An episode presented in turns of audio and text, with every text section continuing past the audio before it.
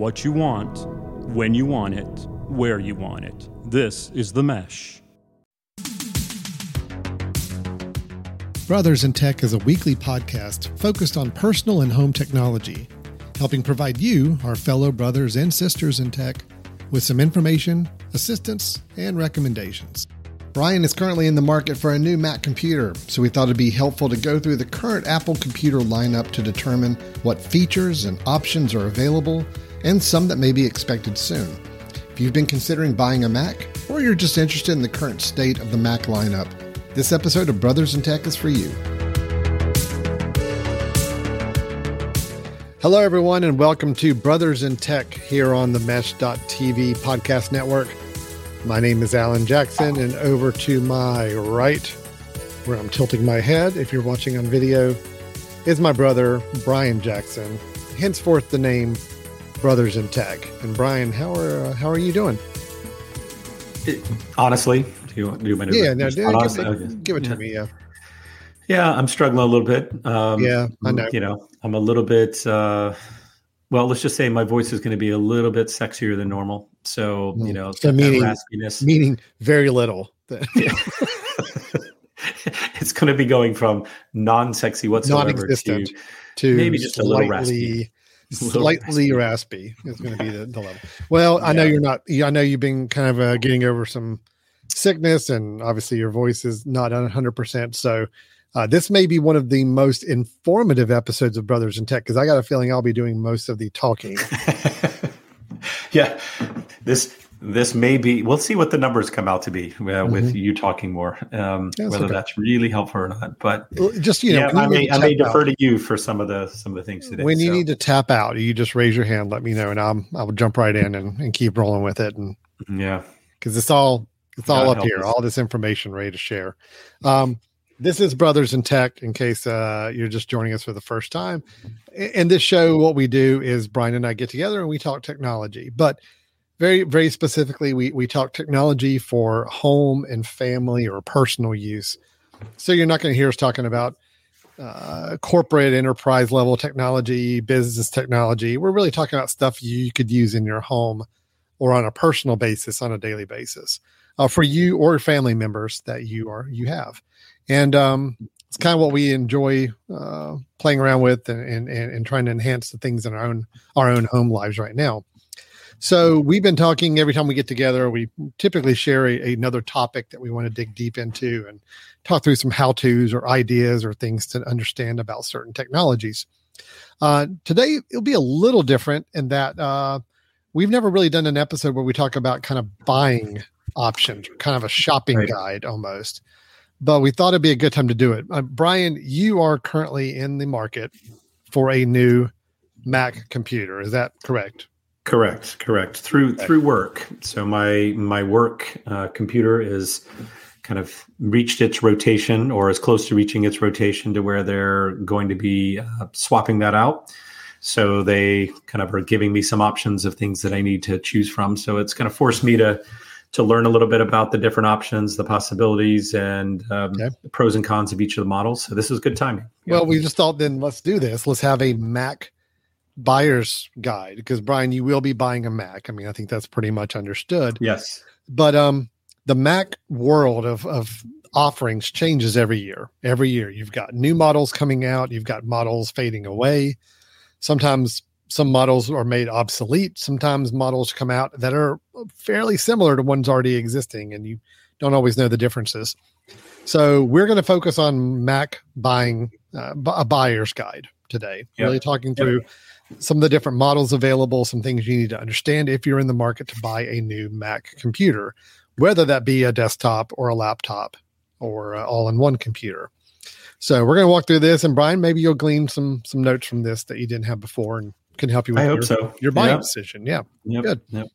So, as I mentioned just a second ago, Brian, when when somebody is looking to buy a Mac, I mean, they're they're the first decision you've got to make. I think the really big decision you got to make is what is the what is the form factor? And by that, we're yeah. talking about is this going to be a desktop computer, meaning you want to have it sitting in a, a, a fairly permanent space on a desk or table or something else. And maybe you've already got monitors or keyboards and mice that you want to use with it or or so forth. You're basically looking at a desktop Mac at that point, right? Right. Um, right. Versus laptop or all in one that we'll get to a little bit later, I think.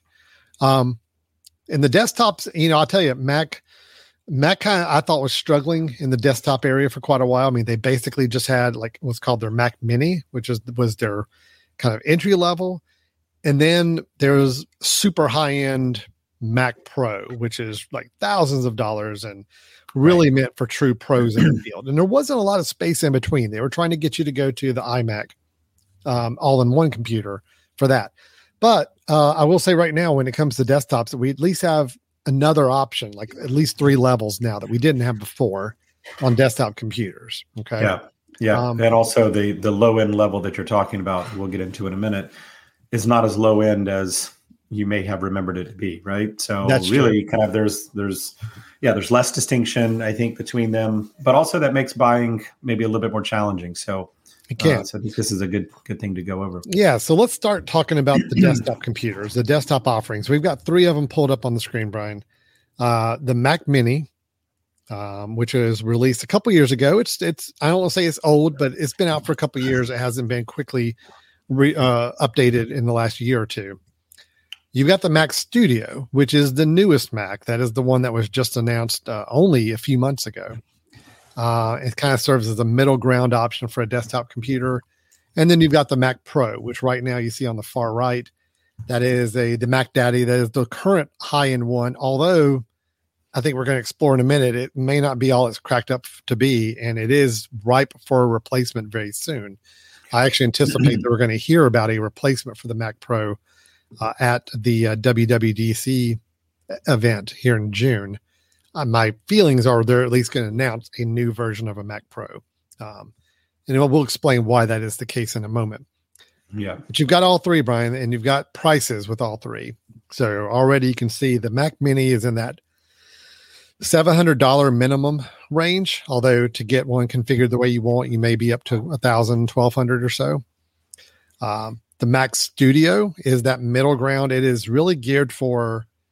Um, it's kind of in that. It, it's hard to really identify exactly who it's for. I mean, I feel like I would be someone that would benefit from a Mac Studio because I do some high end uh, uh, work occasionally that would require that, but I don't consider myself a pro that I'm needing a super workhorse computer that's just able to process at the fastest speed all the time. So the Mac Studio could be something for a role like me.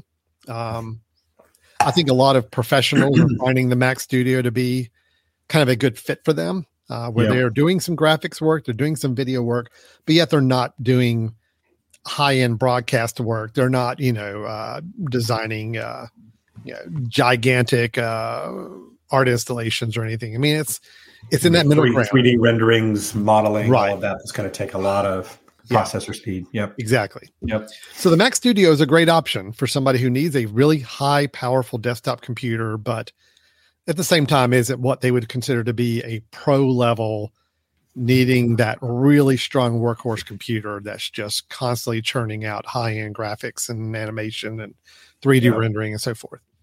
The Mac Pro, um, as you can see, there's a big price jump. So we went from Mac Mini at six hundred ninety nine dollars Studio at 1999 and then the Mac Pro currently is priced at $5,999, 6 grand. Now, I will go ahead and tell everybody uh, we're not going to spend a lot of time talking about the pros end of things because we're not even that's not a market for us either. Neither of us are in a need for a pro level machine. I will say though, if you are somebody listening and for whatever reason you are a pro level user, even if you're tempted, I would not recommend buying the Mac Pro now right. at all because there will be some major changes coming to that pretty soon. Um, so Brian, you know, just in general, kind of let's talk through what the differences yeah. are on this, and people need to understand what they're getting if you get a desktop Mac from one of these families, right? Um, you want to talk processor? Is that the kind of thing? we Yeah, let's let's talk about that because we're that's going to have to come up a few times um, yeah. in our discussion today, right? Yeah.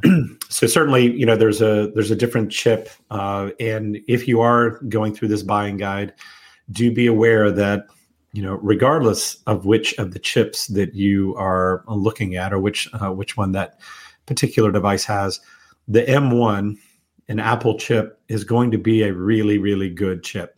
Yes. and by you know comparing it to a few years back, the moment that Apple went to creating its own uh, its own chip, uh, it just opened up a whole new world for what it can do with a computer. So, yes. Uh, so if you're someone who has a, a, Mac already and you're back with an Intel Mac, an Intel chip from many years ago, going to any one of these chips, even just the M1 regular M1 chip, is going to be a, a fairly significant up, up uh, upgrade and the ability to have, I think, wouldn't you say, Alan, a little bit more future proofing of that computer? Absolutely. Uh, yeah, and that everything it develops now is going to be made for its own chip so the things will tend to run a little bit more efficiently. No, absolutely. I I can't I can't recommend anybody looking at a non M1 Mac right now. I really can't because yeah. the and understand the M1 is a chip that Apple themselves have manufactured. So the, the, the key here, if you're wondering why this makes such a dramatic change in their processing and, and how the computers work, if you think about it, if you're the computer maker that is designing the computer to work as efficiently as, as possible and be as high performance as possible.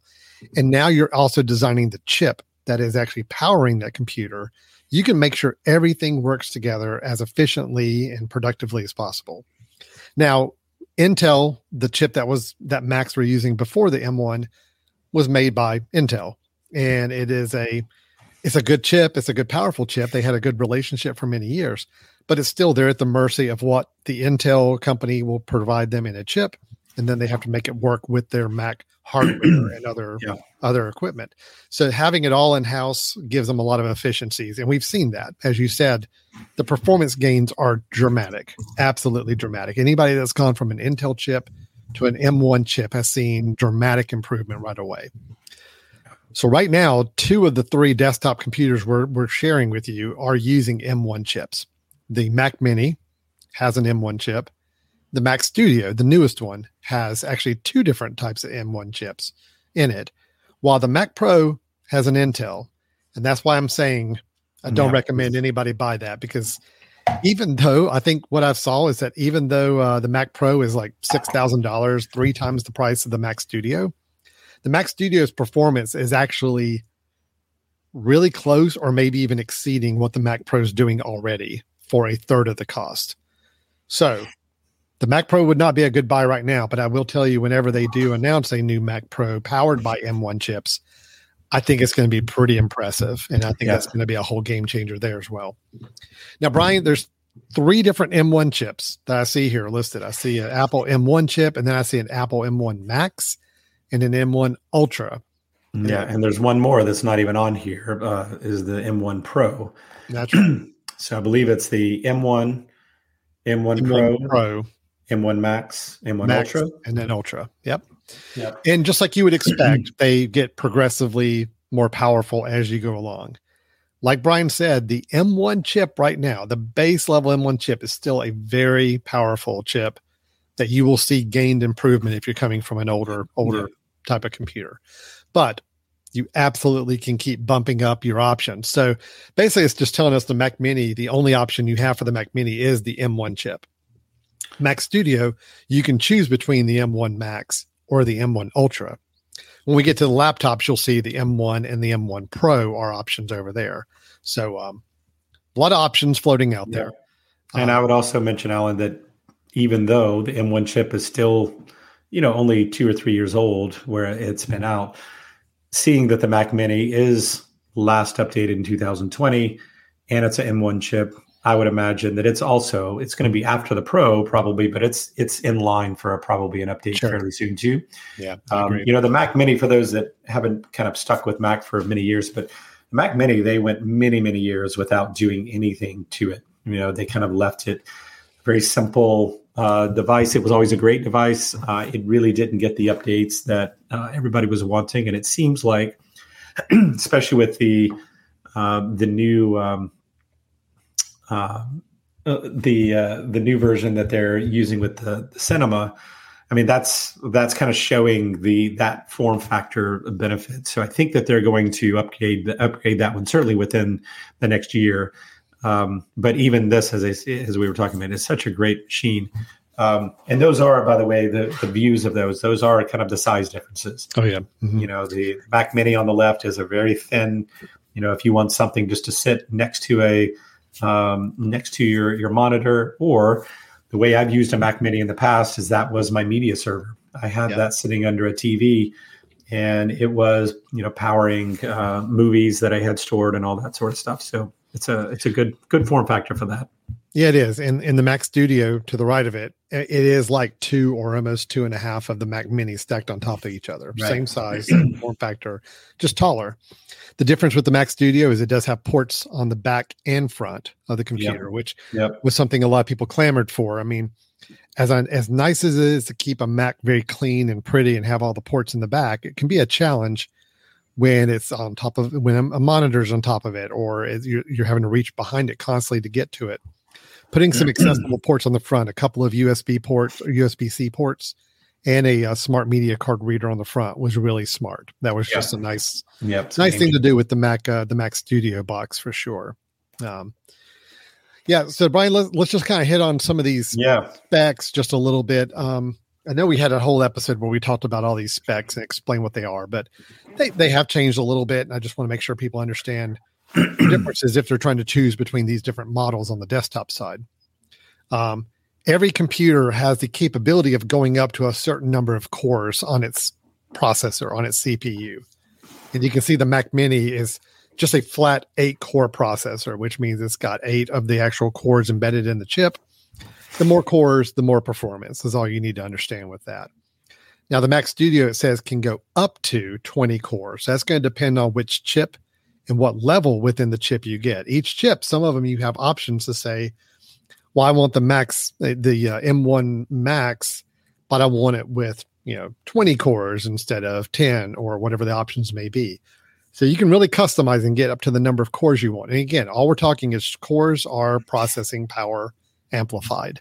Um, the Mac Pro will go up to 28 cores, but keep in mind the Mac Pro, we're talking about the Intel chip still. We're not talking about the M1. So it's not a complete apples to apples comparison when comparing the number of cores between these CPUs. Yeah, and let's and let's maybe you know clarify just a little bit because I think people come from the PC world have always been kind of taught to think, you know, it's a uh, something something gigahertz, you know, mm-hmm. processor, right? They kind of look at the speed of the processor as being the big number that you're worried about.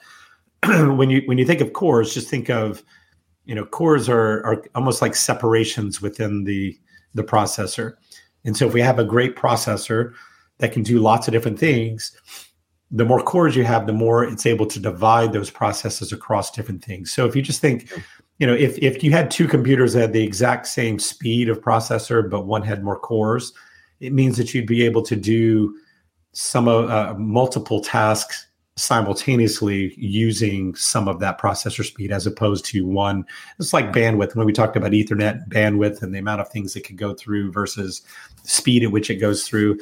Um, so just think core, cores are good, right? Especially for someone who works on lots of different tasks or lots of different very high intense tasks. Um, it may not be a big thing for a lot of what uh, we all do. You know, if you're surfing the web and you're you know making documents and you're checking email and you're doing those things you may not see much of a difference but if you're doing some two streams of you know video processing that's where the cores are really going to come in mm. so and that's where you can see the gpus which is yep. the graphics processors having cores as well meaning that it's the ability to do the graphic uh, you know processing so much uh, more efficiently so i think well, it really just, comes down to efficiency too alan instead of oh, just oh, yeah. power right Right. It's efficiency. It's able to accommodate more things simultaneously. Yep. That combined with the memory, which you see at the bottom, all these kind of work together to create how efficient and productive that that that workflow is for you. Um, different things you do on your computer will tax different parts of these differently. So, for example, your CPU is all computer operations. It's just operating your computer. Anything that's not heavy on graphics needs uh, is going to be really relying on your CPU. Then once you start to flip over to anything that involves high end graphics work, rendering of animation, rendering of video, displaying video, all these things, that's going to hit your GPU. So if you're someone who's going to be doing a lot of video or animation, definitely 3D rendering, 3D animation, the GPU becomes even more important to you. So you may want to look at a device that's going to give you greater GPU cores on that end. And then the RAM on that third level, that is your memory. That is your kind of what your, your computer is able to hold and manage and do simultaneously at, at one, one time, time. Yep. Is with Yep. that memory. This is not your storage. This is not how much you can store on a computer. This is if you open up one large file uh, over here, a large photograph, and then you open up another fo- uh, program over here running something, and another one in the background. The more RAM, this memory, unified memory you have, the more those things can happen without bringing your computer down to a crawl and, and slowing it down. So if you're someone, you know, as you can see, the Mac Mini just has a 16 gigabyte, which is still good. That's great for most most people's applications. But uh, you can see that if you start to do a lot more things within that 16 gigabytes, it's going to make your computer slow down, and you're going to see that a lot more often.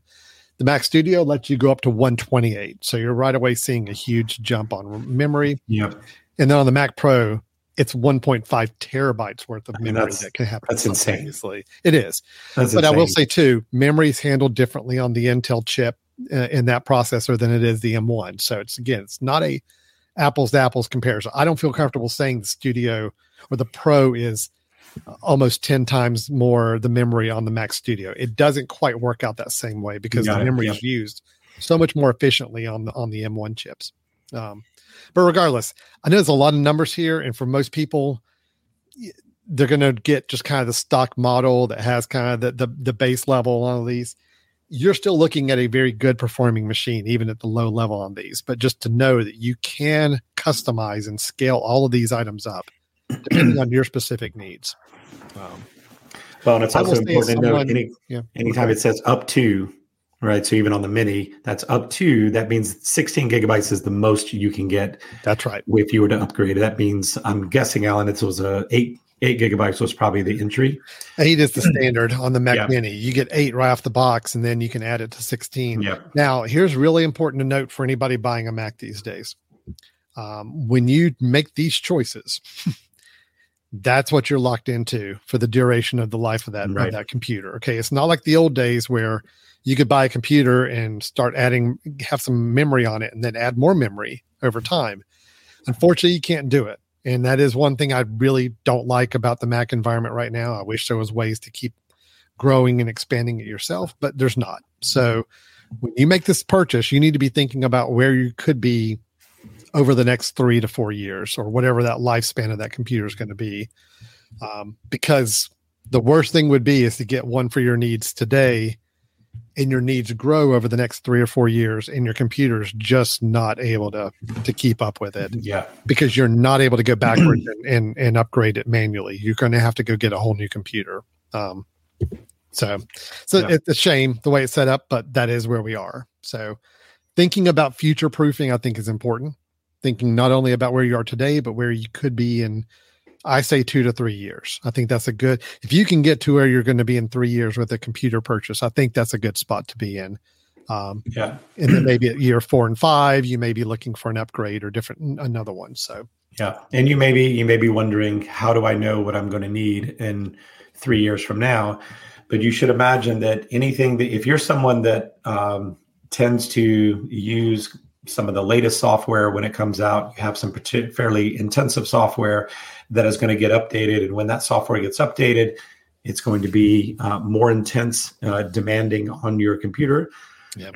then you should be thinking that way. Um, you know, but again, you know, don't let don't let Apple scare you because that's one of the things that they do and say you can't upgrade this. So of course, spend the extra money now so they can have a lower price, but then a more of an upgrade. I would just say if you can if you can figure out the form factor that you want and you know in the general area you are, and then if you have the ability to get some extra uh, memory, you know, think about your hard drive. To me, memory is more important than hard drive. You know, when I'm looking at uh, an upgrade, if I'm going to spend a little extra money, I'd rather get the extra RAM to make the processes work more efficiently rather than worrying about the hard drive. And that's me because I tend to store so much on the the cloud that I don't care so much about paying for extra Well, space. that's a good point. We didn't even mention that's the last item here I didn't have up on the screen, but storage.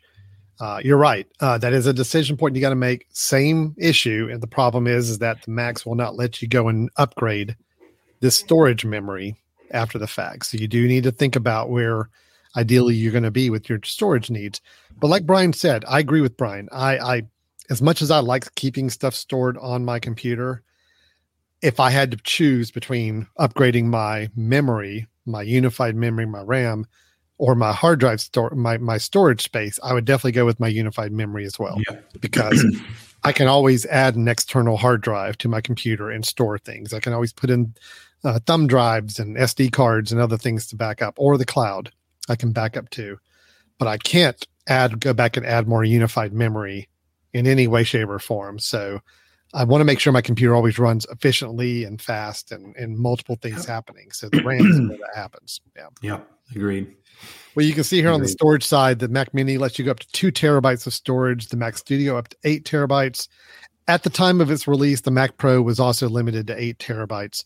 Uh, again, I feel like any new Mac Pro mm-hmm. is going to going to improve that. Yeah. Yeah. But eight terabytes of storage, that's it's a lot of storage. That's, that's a lot. Space. Yeah. Yeah. And Alan, so you know, you're someone who does video work and storing videos and all of that. And you probably do quite a bit of that locally. Mm-hmm. Um, you know, you may have a need for, you know, a terabyte is a good thing, two terabytes is a good thing. Yeah. For me, I have no zero need for a terabyte of hard drive. So for people to kind of grasp, you know, eh, when you're looking at, at buying, do you think, you know, if, I, if I'm someone who stores most of, most of my stuff online, which I do in the cloud, mm-hmm. you know, right now I'm using 250 gigabytes of hard drive and i mm-hmm. don't even need to be using this much i've got some things in here that i could offload um, and if i'm buying a new one i would i'd most likely go with whatever the base is if that's 512 or if that's you know one terabyte yeah. that's going to be the, the most i'm going to do and i think for most people most. that's probably yeah. a, a good user yeah. experience i i am I'm definitely more of a outlier case. I, am not, you know, I definitely have a lot more. I mean, right now I've got a 500 gigabyte storage, and it's filled all the time. I mean, I I'm busting at the seams, where I'm constantly having to take media and things I produce and ship it over to external drives just to get it off my main drive because and I to back, need to back work. it up. Just you love to back it up. Oh, yeah, yeah. back up. Yeah. Mm-hmm. Um, because again, when I'm working on video files and all that, I need the files on my computer. I really don't want to work with them off an external drive. So I'm working here and then I have to take the files and offload them to other drives. It's a process. And I'm already looking at if I upgrade, I'm probably going to go up to two terabytes of storage just because I could use it.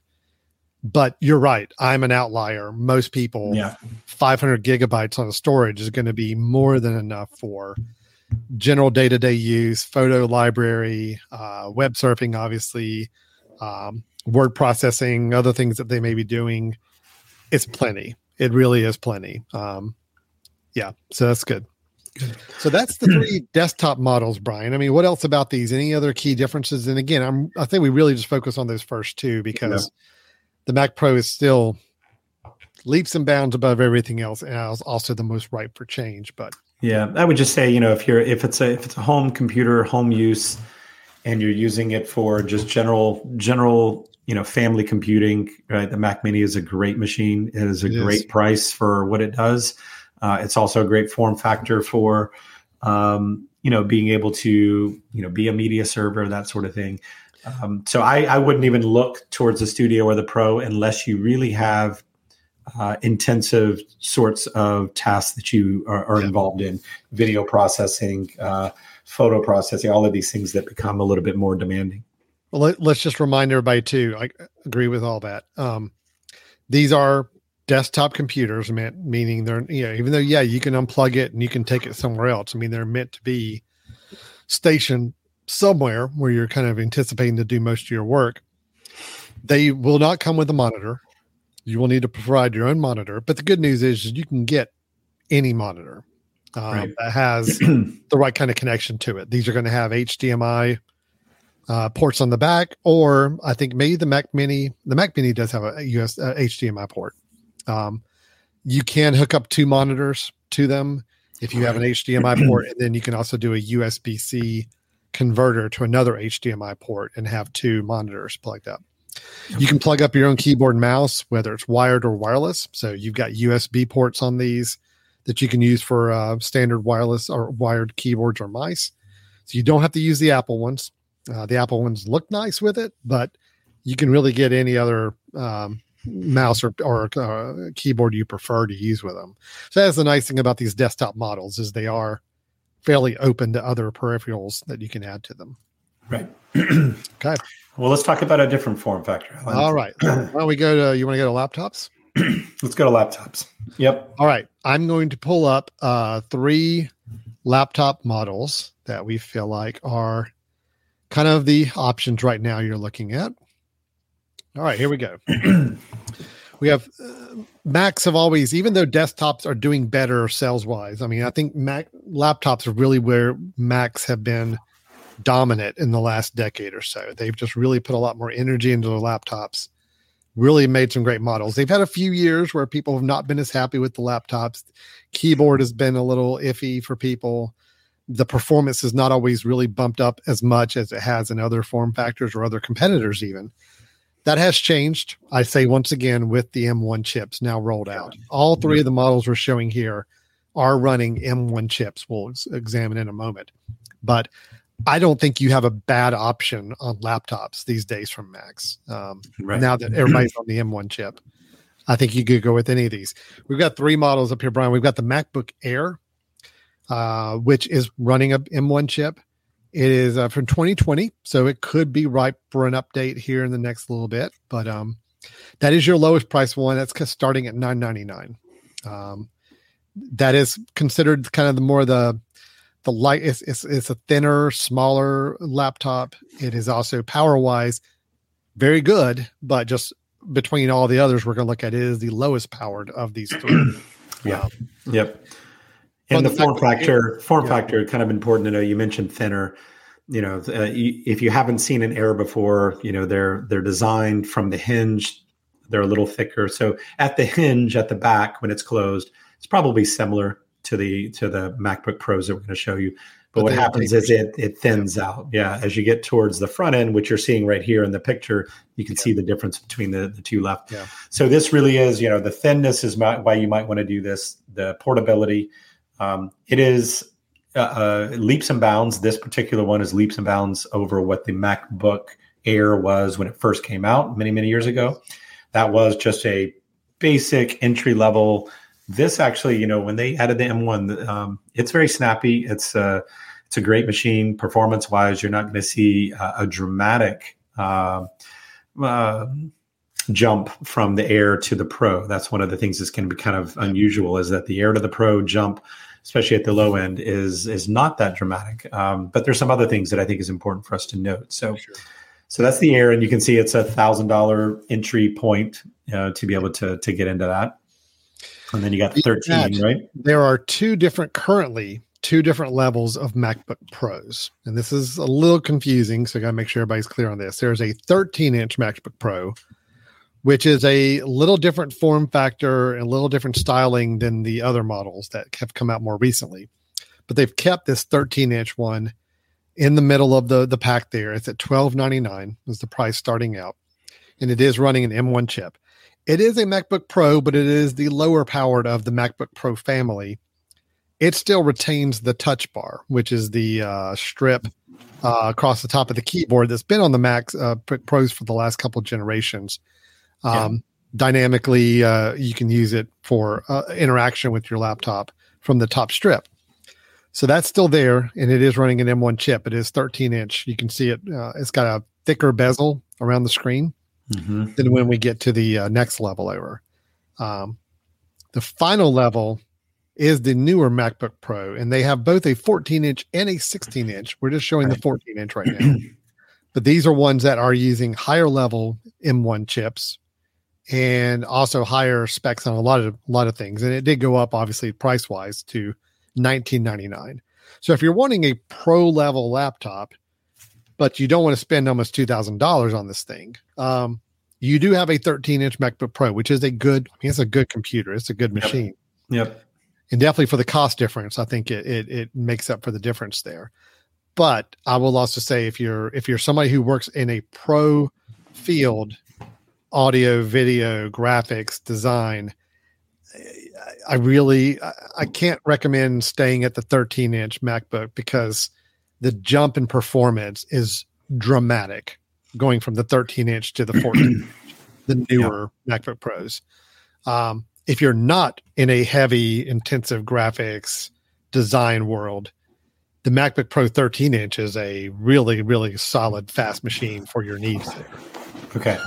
Even all three, all three are fast. That's the thing is that it's hard yeah. to it's, it's hard to sit here and say one over the other because all three are really good, powerful computers on the end. But Brian, you, you got some thoughts here, right? Yeah, no, this this is where I want to bring a different a different perspective to this because okay. I've been I've been stressing well stressing about the comparison of these three uh, for quite a while now. And to me, I mean, I have a conundrum here of something other than just the power. The power okay. is actually I'm not that concerned about because I think even the air is going to do a lot of the things that I want to do. Right? Sure.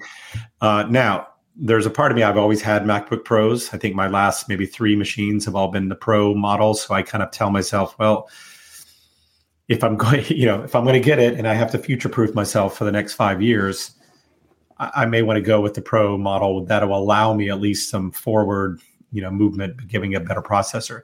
But here's where here's where I struggle, Alan, is that so I th- personally think the performance wise, uh, the Air and the 13 are not that different like if yeah. you look at some of the specs sure. and their performance, they're really not that different. The Air actually has a better battery life, yep. which is great, um, which is really exciting. It's like 21 hours of battery life or something ridiculous. Mm-hmm. Um, but here's the big thing, Alan, is that for me, there's two two elements. Going to the 13 inch is again not that much of a jump, and I think it actually takes me backwards in that I really do not want the touch bar on my computer. Okay. You and I have had the touch bar. You still have it now, right, Alan? I still have it now. Mm-hmm. And I despise it. I despise it not because it's the the idea of it is not great. The idea initially was really exciting. Um, and I was okay when I first got it, but I do not use it at all. And when I do use it, I find it clunky to use because of not having the physical keys there. So my my personal choice is all right, looking at the air and then 13 inch actually feels like a step backwards for me right because of that touch bar. So i'm yeah, i'm i've now wiped out the 13 and said you know what? It's not really between the 13 and the air. It's really between the air and the 14 now here's the reason why when you look at the price difference a thousand dollars more. So twice as much for the 14 as the the air.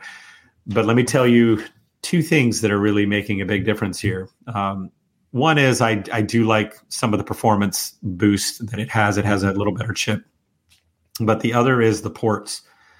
The ports mm-hmm. are what make this dramatically better for me. So, you know, we not, we have talked about this before, Alan. How I take my laptop to different classrooms across our campus, plug in. You know, I have to remember what dongle to bring, and I have to have a stack of dongles with me. If you look, if you carried on down, Alan, and look at the um, the ports, this is where the big difference happens for me. And where there we go. Mm-hmm. an hdmi port. Mm-hmm. an hdmi port on my laptop is gold for me. Like to be able to just yeah. take my laptop and know that i can plug into a monitor plug into a, a projector without um, an adapter. is fantastic. Without an adapter right? And now yes it's got a couple of um, you know the other ones will have thunderbolts which of course you can do with the dongles and all that but to have a dedicated hdmi port for me is potentially worth, let's say, 500 of that thousand just to have that the the well, uh, the ability. And I feel the same it. way about the SD card slot. I um okay. You know, my thing is I I'm using SD cards every single day. That's what we shoot media on. I'm having to transfer things from it, and I have a dock right now, and I have you know I can I've got it on there, but still I got to fiddle around, find the slot, pop it in there. Got to remember to eject it. You know, because when I leave my take my laptop away with me if I could have an SD card that I could just leave in my laptop and know it's there, and even if I move around somewhere, yeah. it's still in there. That's huge for me. So I'm with you. A- HDMI port and the SD card slot being built into these laptops. Yep. Yep. Is a game changer for me. It's why I, when I'm up for an update, I I can't. Well, a I need to be at the pro level for the work I'm doing. I can't look at the 13 inch. I've got to yep. look at the 14 or newer. Yep. So yeah. and you know, just having one extra Thunderbolt uh, Thunderbolt uh, great. port there is fantastic. Yeah. Um, and I think to myself, well, normally two is the max of those that I'm using at a time, so that's great.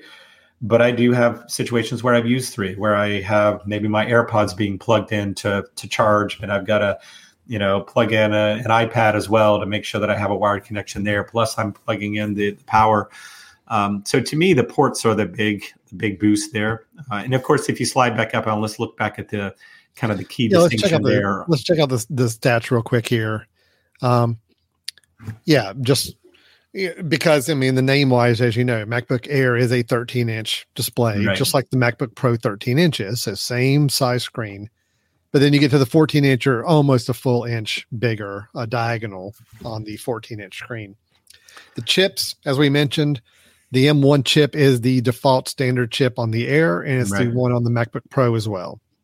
Um, so that's still and that's the same. Chip. That's the same chip that was on the, the, the you know the Mac Mini that the we Mac talked Mini about that we said was good, yeah. uh, but but, but not these as new good. MacBook Pros have both yeah. the Pro version and the Max version that you can choose for yeah. those laptops. So you do have some options when you configure your laptop at, the, at that high end Pro level. Uh, core uh, CPUs, eight or ten cores is kind of the option on the CPU. You really can't go much more than that on the laptop but graphics, that's the killer right there for anybody big, working big in high end graphics work. Is you you can top out at 32 cores GPU on those laptops, the high end ones. Yep. Yep. Same thing with memory. 16 gigs is the me- highest memory you can do on the MacBook Air or the Pro 13 inch, but you can go up to 64 gigabytes of RAM if you chose to on the pro level. And Alan, another kind of key about that that uh, is important to note. so on the MacBook 14 inch, the one on the right, so its standard is 16, which is the max that you can get on the Air. Right, the Air that it comes as a standard mm-hmm. of eight. Eight. You can upgrade yeah. to to 16. the 14 has an entry of 16, so you can go to 32. But if you go to 64, which of course I think is if I'm not mistaken, maybe you know six seven hundred dollars more or something to go to that level. That automatically kicks you into the M1 Max uh, mm. chip. So, so by doing that 64 gig goes along with uh, having the 64 gigabytes of RAM. So even though you might look at that and go, well, I don't need the 64, but that little bit more potentially gets you into a whole different processor too. So. Yeah. yeah, no, I'm I would I would love to get my own laptop up to 32 gigs of RAM. That's to me my dream yeah. level of being at. I'm at 16 now. Yep. And it's fine, but I do a lot of things concurrently all at the same time and occasionally I get really bogged down with things I'm doing even at 16 gigs. So to me 32 is that sweet spot I want to get to with the next next yep. machine. Yep. Um, storage wise, again, a huge bump up when you get to the yep. new levels of the pros you can go up to eight terabyte storage instead of tapping out at two like you can with the other two. Uh, battery life, uh, like you said, the Air is really good. 18 hours of battery oh, life. I forgot that the Pro was better. Okay. The 13 inch Pro is a little bit better. Actually, mm-hmm. the 14 inch takes a step backwards. It kind of sacrifices battery life for a lot of the power you're getting. Mm, especially that um, graphics, that graphics yeah. process. Pros are not complaining. they're they're no. fine. They'd rather have the performance and take a little hit on the battery life if they need to. Um, but I mean, overall, you're comparable on all three. I mean, it's not dramatic differences in battery life on all three. Uh, as you mentioned, Brian, the 13 inch MacBook Pro, the one in the middle, does have the Touch Bar and Touch ID on it. The other two, the new MacBook Air and the latest MacBook Pro, have the Touch ID sensor on it where you can put your finger on and let that register your computer. It just does it without having a whole touch bar. It's just a single spot in the corner of your keyboard where you let rest your finger and get your touch ID out there. Alan, yeah. can I give people a quick reference because I I, I had uh, been yeah. wondering about this. So, you know, the battery life, when you compare things that are brand new like this for 18, 20, 17, sorry, if you scroll back down now. Oh, sorry. Yeah. About mm-hmm. Yep. So the 18, 20, and 17, you're like, oh, well, gosh, I hate to sacrifice in that 14 inch to get only 17 hours. I just pulled up what the MacBook Air was, the previous version, which was the MacBook Air Retina. Yeah. that was the 2020. That was still 2020 version. It was 12 hours. Yeah. So what what we're saying is that basically what they've done with that Pro 13 inch uh, is pretty insane, right? They've almost yeah. doubled the Mac the battery life they had before, but even the 17 hours, you know, is uh, significantly more than what a great MacBook Air was, you know, two years ago. Um, so, well, you know, and I think you got to think about too what what's the kind of the the overall goal with battery life. I mean, for me, it's always if I needed to have the computer up and running all day during a typical work day or typical work life, uh, without if I had to be on the road and traveling, could I work all day? So is that nine ten hours of use? Any of these will meet that standard, you know, as a new laptop. So that's good. I mean, if you're someone that you need your battery to run throughout the day, but then you're going to charge it up at night, overnight, any of these levels are going to do wonders for you. You're going to have a room to grow, a room to play with on your battery life for sure there. Back when it was, you know, 10 to 12 hours battery life, which it used to be previous generations, and then of course that battery life would get a little diminished as you use your computer longer and longer it got tough to sometimes pull off a whole day of working on a laptop and uh, without having to find a, a, power source pretty quickly. So yeah, yeah. these are all good. Very very good. So i mean brian there's a you know this is to me a little more clear cut for people as far as i mean to me well i'll take that back. No I, I don't agree with that. The desktop there's three very clear levels of price and power on that. Laptops, you do have that more gray area between the MacBook Air and this 13 inch MacBook Pro, but there is a big jump in not only cost, but also performance on that MacBook Pro 14 inch or the 16 inch above it. Um, I almost feel like the newer, the MacBook Pro 14 inch is a true MacBook Pro, like capital lever Pro. The MacBook 13 inch Pro is kind of a lowercase Pro. It's like yeah, it's got the pro features and it is good for for for for a lot of high level work. But it's just such a gap between that and the MacBook Pro 14 inch on everything it can do. Yeah. Um, yep. No, and I don't know how much longer the 13 inch is going to be around either, like to be manufactured. So right. I just don't know. And Alan, just just so people people do know, because you we kind of breeze past this a little bit, but if you are someone who's wondering like oh my gosh i'm used to a 13 inch you know i don't need an extra inch of body size it's not actually i think a full inch of body size totally because of the the bezel right? So of course you're looking at the the the, the uh, image there and you can see it looks a little bit taller a little bit. right for what it is but your screen is a lot more. This is very similar to what's happened with phones recently is that you can say oh i've got a five and a half inch phone screen, that doesn't mean that the phone itself is an inch more than a four and a half inch model if yeah. there was a bigger bezel. And the bezel is, right. of course, the black area around the screen. So you're getting more screen real estate. As you can see, just like the phones have done, they use the notch to stretch out the you know the the screen and just keep the place where the camera is you know so that that's not um, as usable yeah. so you're going to get a bigger screen. It's not necessarily, I mean, for those who have, like, I personally got a little nervous because I have a, a case that I use for my 13 inch. That if I went to a 14 and I just bought this case, would that be obsolete? I don't think so because I think I have probably that half inch gap around that would actually still work. Um, but uh, so it's not a full inch in direction that you have yeah. to worry about, but it is still a change. So sure. And they're all three very comparable sizes. Just you're looking a little bigger on the 14 inch, but of course, if I were to put the 16 inch up there, it is a noticeable. It is truly, truly a two inch diagonal. Right. Yeah, yeah. Right. I mean, I I feel confident saying that we there's some really great Mac laptop models out there right now, and I don't think anybody can go wrong with any of the three. But I, I do feel confident in saying that if you are going to be using your your Mac in a high end production design animation, rendering, video, high end photography work. I really think you're, I mean, I know it's a lot more money, but those 14 and 16 inch, the new ones are really strong machines that are going to future proof you for a long time. If you don't fall in that camp, I'm with you, Brian. I think the MacBook Air is great. And I, I just don't see enough difference between the MacBook Air and the 13 inch MacBook. Yeah. To really feel like that there's a a reason to go with that middle option. I say you're either in the pro camp and you really need that pro level machine, or you're in a really, really strong powered MacBook Air that's going to meet your needs on everything else you need to do. So, yep, yep. Where I feel like we need to be. That's my recommendation anyway. Yep. Um, and like I said, the ports are the big thing for me. If it, if yeah. you know, if the MacBook Air had an HDMI port option on it, then I'd be on an air because I don't feel like I need um, yeah. what's in the Pro. but the Pro does provide so much more with that port and the availability. So, yeah. you know, I'll find if I can stretch out the money to do it, I probably will because it'll future proof me a little bit more for the next few years. And I did want to mention really quickly, and we didn't talk about the 16 inch too much. Um, there's really not a whole lot of difference between the 14 and the 16 in terms of performance, same chip options. But I don't know if you noticed this, Alan, but the 16 inch MacBook Pro is up to 21 hours of battery life.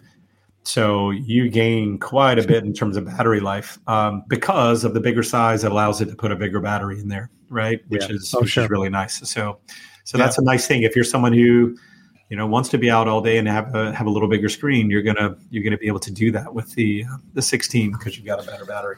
Yeah, well, we'll note too as we're scrolling through the stats on this, the 16 inches in the middle now compared to the 14 inch, the same model. And uh, yeah, price is about $500 more expensive for the 16 inch you obviously have a bigger screen size. When it comes to chips and cores and memory and storage, everything's exactly the same. You can tap out the same way on both models. Battery life is the one other factor that's going to be in your favor if you go with a larger laptop. So you're paying $500 more, you're getting a bigger screen, and you're getting more battery. That's kind of where it falls down to on that end. Um, now, Brian, there's one other type of form factor we haven't talked about, and really it's, it's probably the easiest to talk about because there's really only one that Mac Apple is selling right now. And um, I don't know how to get rid of these other ones. So I'm just going to put all of them as iMacs just for kicks. and um, oh, well, let me do that. Okay, oh, never mind. It, it, automatically bumps. So anyway, we've got two different versions here: a four port okay. and a two port.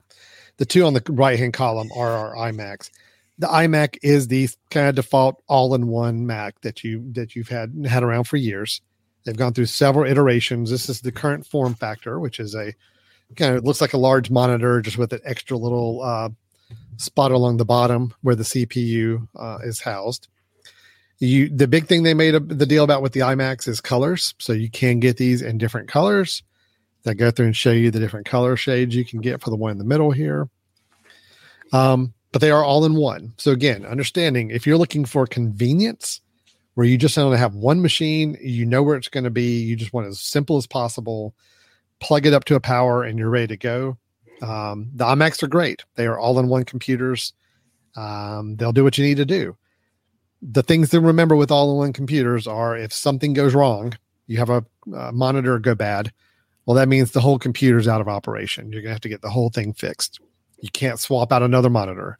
Can't swap out, uh, you know, uh, another CPU. It's these are all in one, um, and you're locked in. This is the screen size you're going to have on this device. I mean, if you decided yeah. you want a bigger monitor, it's not a way to do it. I mean, you're just going to have to use the monitor that's built in on the iMac. So there's some pros and cons with it, but I do think for some people that have a very specific need of where they want a computer and a good spot for it, and they're comfortable with the screen size and it's going to last them a while, iMacs are great. They're a great all-in-one computer.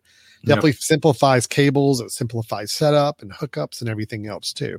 Um, in terms of in terms of beauty, you know, if this is something that's going in your kitchen, right, or if you have a little study nook in your kitchen or something, I mean, in terms of beauty, this is a very beautiful machine, right? Just sits. All you have is a keyboard and a mouse out, and everything looks super, super slick. So yeah, yeah look how thin that thing machine. is, and just really, really nice. It's a nice looking computer for sure. Yeah. Um, the thing to know about the iMacs is they are using the M1 chip. So again, that's the base level M1 chip, just like the Mac Mini, just like the MacBook Air. Is mm-hmm. that base level. Eight core CPU. Don't really have any options on that. It's pretty much this is what you get. You don't see a lot of up twos here, except for on the RAM, because there's not a lot of customization on the processor. This is what you get: eight core CPU, eight core GPU. Unless you go to that two port version, which is a seven core GPU. I thought that was kind of odd to be one less on that, but hmm. Both will go up to 16 gigabytes of memory. Uh, the four port version will go up to two terabytes of storage. The two port version will go up to just one terabyte of storage. And then, of course, battery life is not an issue. Um, the four port version has the Touch ID on the Magic Keyboard. Uh, the two port doesn't come with that standard. You'd have to pay an upgrade to get one with Touch yeah. ID on the keyboard. It's a little confusing. There's two port, four port. That's really the main difference, other than what you can go up to on storage between the two. but it is talking about the kind of the side ports, how many of those you have to, to work with. Let me get down to ports because I want to make sure I'm clear on that. Yeah, so the four port version has two Thunderbolt ports and two USB 3 ports, where the two port version just has two Thunderbolt ports. Um, and that's it. Yep. So. And the Ethernet there is a little bit different. It's the comes with the standard Ethernet instead of the gigabyte. So the way I've always looked at this, Alan, the four port is really if you're using an iMac for work, or if you're someone who that you're putting this into work, you're you know potentially you're going to have an external um, uh, an external hard drive, right, that you might plug into it. You might have some other things. If this was a home device, as if this was a family family use device that was sitting in a cool little study nook, right, the two port is fine because you can't imagine. I can't imagine you're going to be plugging a lot of things into it, right? This is this is all in one. It's the Ethernet is plugged in the back you're good to go, right? You've got the wireless, most likely the wireless mouth and the wi- wireless mouth and uh, mouse and wireless uh, mouth, um, the wireless keyboard. So everything's super slick and clean, and you're probably not going to be reaching behind it to do a lot of things. But if you're using this for work, where maybe you have to plug some other things in, you potentially bring in another hard drive, you're doing some other things. I think that that's where that is. So that allows you just a greater, a slightly greater performance capability. Yeah. but you know, if you're using well, it for simplicity, which is why I love the iMac, you know, that two port's probably just fine. Well, let's talk about the most important reason why you might go with a four port instead of a two port. The four port comes available in more colors, including Ooh. yellow, Ooh. orange, okay. and purple. So if you really want a yellow computer in your house, you're going to have to go with the four port iMac, mm. uh, not the two port. Now I'm changing Important my mind. Note, okay. Mm. Um, price wise, fourteen ninety nine is where the four port starts. Twelve ninety nine for the two port.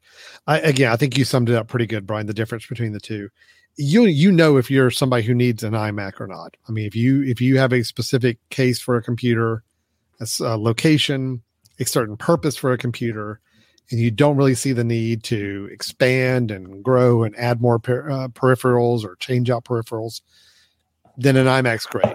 I really say it. I, mean, I hate to stereotype it, but somebody who doesn't want to deal with the computer stuff. I just want to plug it up, hook up my, uh, turn on my keyboard and go. And less fuss and less decisions to have to make. The yeah. iMac's a great fit for all of that. So, agree. Yep. Well, Brian, that is all of the Mac models that we kind of talk about and recommend. Again, six months from now, there could be a new version. There'll definitely, I think, be a new version of a Mac Pro. There could be yep. an updated Mac Mini, could be an updated I'm uh, Air, uh, a MacBook Air. Air. I don't know. Mm-hmm. All those are up for grabs over the next year. So this information could be completely out of date months from now. But if you're in the market to buy a Mac right now, the good news is you've got some great options. I think I, I think people are generally feeling more positive about the computer lines that are being released by Apple right now than they ever have been because of the M1 chips, because of what it allows them to do, uh, and because of the feature set that they're able to roll out with those right. chips included. It's just these are some great machines. I, I don't think five years ago I might have said you could have gone a wrong direction with certain models. Here, I don't really think there's a wrong direction. I think it's just finding one that's the best fit for your needs and what you're looking to do with it. So yeah. And then you have then you have all the iPads, which you know we could spend another hour talking about which of those to go into. But not going to go not, into iPads today. We're just, talk, just, talking Macs today. That's it. We'll do another iPad buyer's guide another episode. So yeah, that sounds good. Yeah. All right, Alan. Brian, that's about where me. we are. Yeah, yep. I think that's good. Um, Brian, if anybody is kind of in that position that you are, that they're saying, "Look, I'm ready to buy." Uh, I just I, I got maybe a very specific need or situation or something, and they need some advice on which way to go uh, how can they go about uh, getting a hold of us and asking those questions? Well, send us an email at info at the mesh.tv, info at the mesh.tv. Let us know uh, not only about, you know, your experience with uh, the Mac buyer's guide, but also what future topics you'd like us to get into. This is where we tend to get some of our ideas from uh, from listeners. You can also go to our website, uh, which is www.brothers-in-tech.com. And don't forget the access Yes, right. Dash in dash tech.com. the medicine's kicking in, Alan. Right? I could tell. I could tell. Absolutely. Yeah. um, but you can see, uh, get access to previous uh, episodes as well as start to see some recommendations that we have outside of the uh, the episodes. So right. come and check us out. Send us a note. All right. All right. Well, listen, thanks everybody for watching our Mac Buyer's Guide episode today of Brothers in Tech. And we will be back with more discussion topics and episodes here in the coming weeks. So make sure you stay tuned for that. Until then, uh, thanks a lot for listening eh, or watching, and we'll talk to you next time. Bye.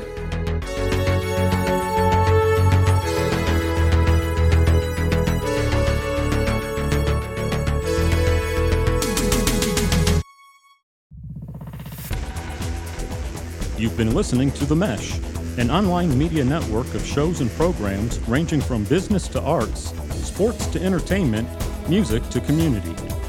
All programs are available on the website as well as through iTunes and YouTube. Check us out online at themesh.tv. Discover other network shows and give us feedback on what you just heard.